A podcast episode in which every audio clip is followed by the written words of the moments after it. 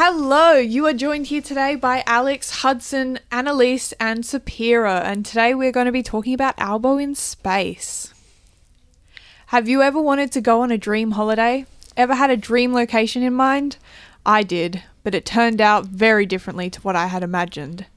I always wanted to travel. France was my dream location. Parasols, towers, baguettes, croissants, I wanted it all. Unfortunately, I let my dog Lavender make the holiday booking. Lavender had trouble typing France because of her fluffy paws. She typed Freeport instead. Do, do you know where Freeport is?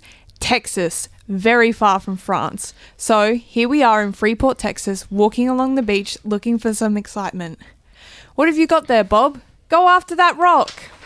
I'm not a rock. How rude. I'm a bombshell hardback, the giant sea turtle. Let's take him with us.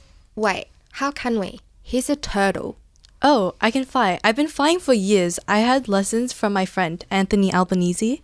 A flying rock in Texas who was taught how to fly by Anthony Albanese. I really have heard of everything. You can't say much. You're a talking dog. It's way too hot here. I think I'm going to pass out. It's not my fault we got here. We really need help. Why don't we go to that barbecue restaurant over there so that we can think of a solution? So we all walked over in the hot sun to the restaurant hoping for a solution. I've heard your calls for help. The Australian government is trialling this new time machine invention.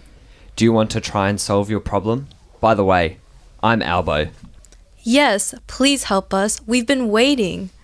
Even though this didn't sound like a foolproof plan, I really wanted those croissants and Insta worthy photos from France. Fine, we'll give it a go.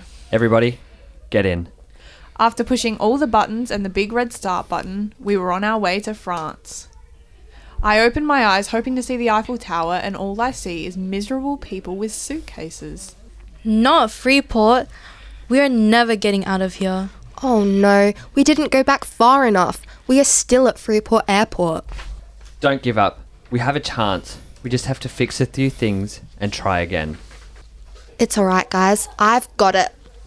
Lavender's paw reached for the big red button again, and we watched in horror, realizing she forgot to set the year. Everything stopped. Uh, guys, why are we floating?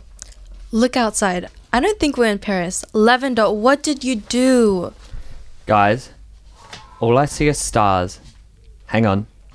Is that Jupiter? I think we're in outer space. I ran frantically over to the controls, trying to see if there was anything I could do. Lavender looked around in terror. Oh, I'm sorry, guys. I feel so guilty. I ran over to Lavender and gave her a hug. This whole thing was almost so crazy it felt like a dream. Is it just me, or is it getting hard to breathe? Everyone started to panic, and my chest began to tighten. Albo fixed his suit and moved forwards. As the Prime Minister, it is my duty to save you. He marched right up and hit the big red button one last time.